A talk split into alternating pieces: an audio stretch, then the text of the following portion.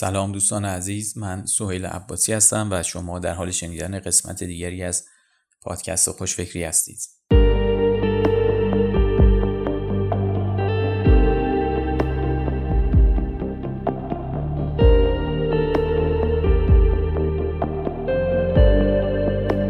در این قسمت می‌خوایم در مورد چشمانداز صحبت بکنیم و به این سوال جواب بدیم که چرا راه اندازی استارتاپ نیازمند داشتن یک چشمانداز قوی و برجسته است.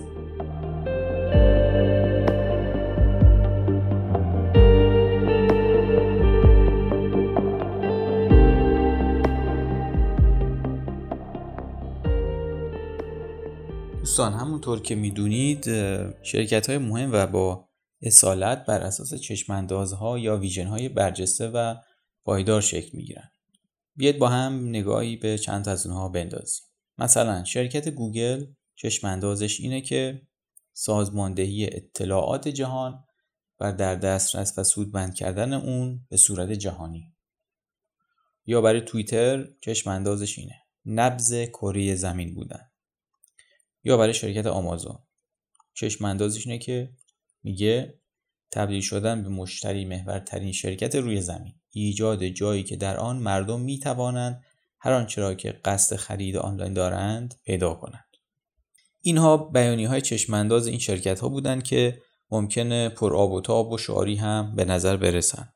اما همین که شروع به فکر کردن درباره چشم انداز می کنید متوجه میشید که چرا ایده هایی مثل مثلا بهترین اپ عکاسی برای به اشتراک گذاری تصاویر با دوستان یا جمله بیاید یه چیزی رو بسازیم و ببینیم نتیجهش چی میشه. وقت دیگه چیزهای دم دستی و خیلی سطحی به نظر می‌رسن. چشمانداز یک شرکت باید بتونه برای سالها برجسته بمونه. فناوری ها شبکه اجتماعی روندها همه و همه میان و میرن اما یه شرکت باید با وجود همه اینها پایدار و استوار بمونه. توجه کنید که چطوری گوگل اشاره ای به جستجو نمی‌کنه. آمازون اشاره به کتاب نمی‌کنه و توییتر هم هیچ حرفی در مورد توییت نمی‌زنه توی چشم اندازشون به این ترتیب چشم اندازهاشون رو به یک تفکر بلند مدت تبدیل کردن. شما نمی‌تونید شرکت خودتون رو ایده خودتون رو استارتاپتون رو حول فناوری ها ترند های فعلی و یا شرکت های دیگه بنا کنید. موضوع مهم اینجا کارهایی که شما برای مشتریانتون انجام می‌دید. و نیازهایی که از اونا می‌خواید رفع کنید.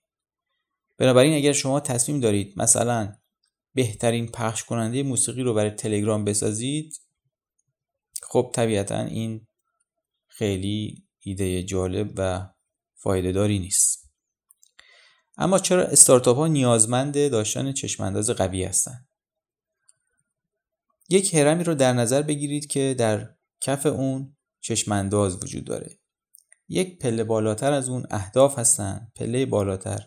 استراتژی از اون بالاتر. تاکتیک ها و در نهایت در رأس هرم یا قله هرم فعالیت ها قرار می گیرن. به این ترتیب برنامه های بلند مدت که بر اساس چشم ها در نظر گرفته میشن تبدیل به اهداف میشن. اهداف استراتژی تبدیل میشه. استراتژی به تاکتیک و تاکتیک ها به فعالیت. که می‌رسه به کارهای روزانه و task ها و activity های سطح پایین. بر اساس این هرم یک چشمانداز مناسب به شما کمک می‌کنه که اهدافتون رو مشخص بکنید و مسیر و میزان پیشرفت کار رو تعریف کنید.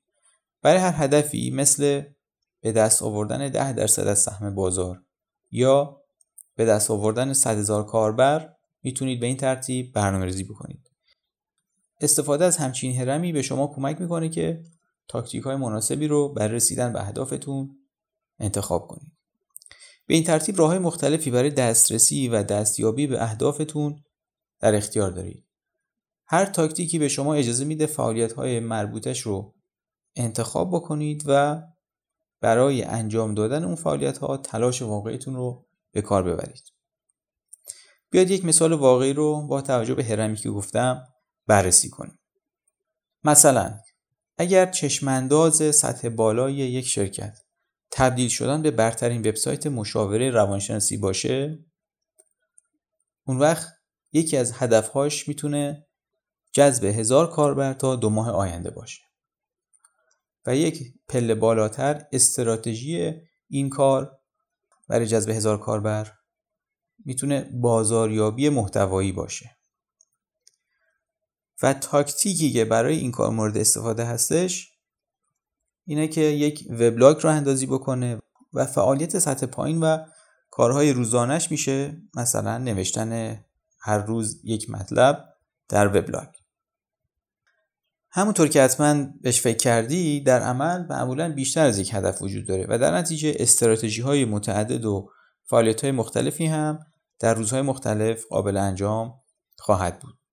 یعنی در سطح پایین هرم برنامه های بلند مدت قرار دارن و چشمانداز ما بر اساس اونها شکل گرفته که این خود شامل چندین هدف میشه. هر کدوم از این اهداف برای دستیابی بهشون به چندین استراتژی ممکن نیاز داشته باشیم و اجرای این استراتژی ها نیاز به تاکتیک های مختلفی داره و هر تاکتیکی که می‌خوایم برداریم مجموعی از فعالیت ها رو برای به نتیجه رسودنش باید انجام بدیم که به تسک ها و کارهای روزانه ما می‌رسه. دوستان نکته مهم اینه که بدونید تعیین چشمانداز حتی توی تیم های کوچیک کمک می‌کنه که همه بدونن در چه جهتی در حرکت هستن. این موضوع کمک می‌کنه که شما یادتون نره که چه فعالیت های مفیده و کدوم ها بی ارزش و حاشیه‌ای هستن. چشماندازتون به شما میگه که چه وقتایی باید نبگید و به چه چیزایی و چه زمانی باید بله بگید. بنابراین داشتن یک چشمانداز قوی به شما کمک می‌کنه که این فعالیت ها رو به خوبی تعریف بکنید.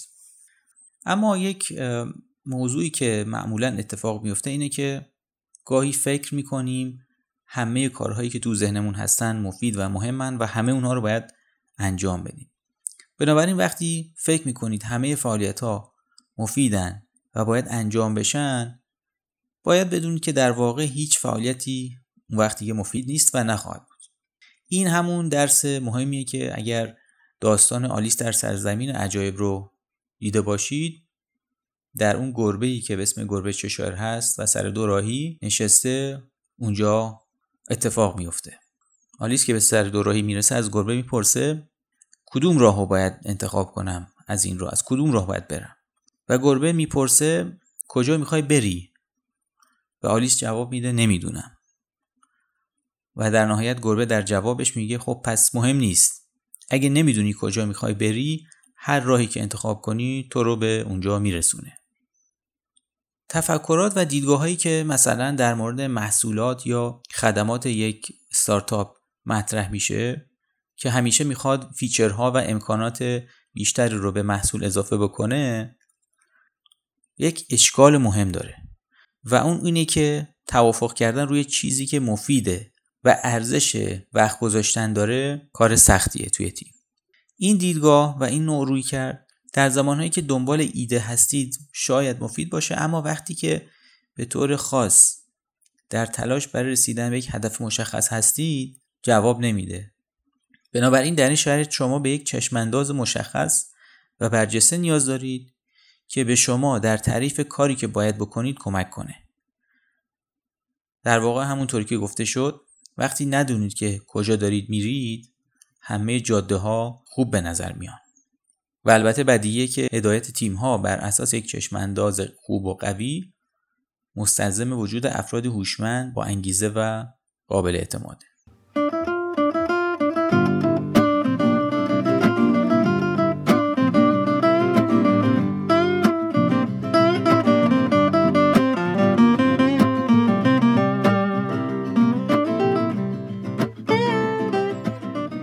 دوستان به پایان این قسمت از پادکست خوشفکری رسیدیم.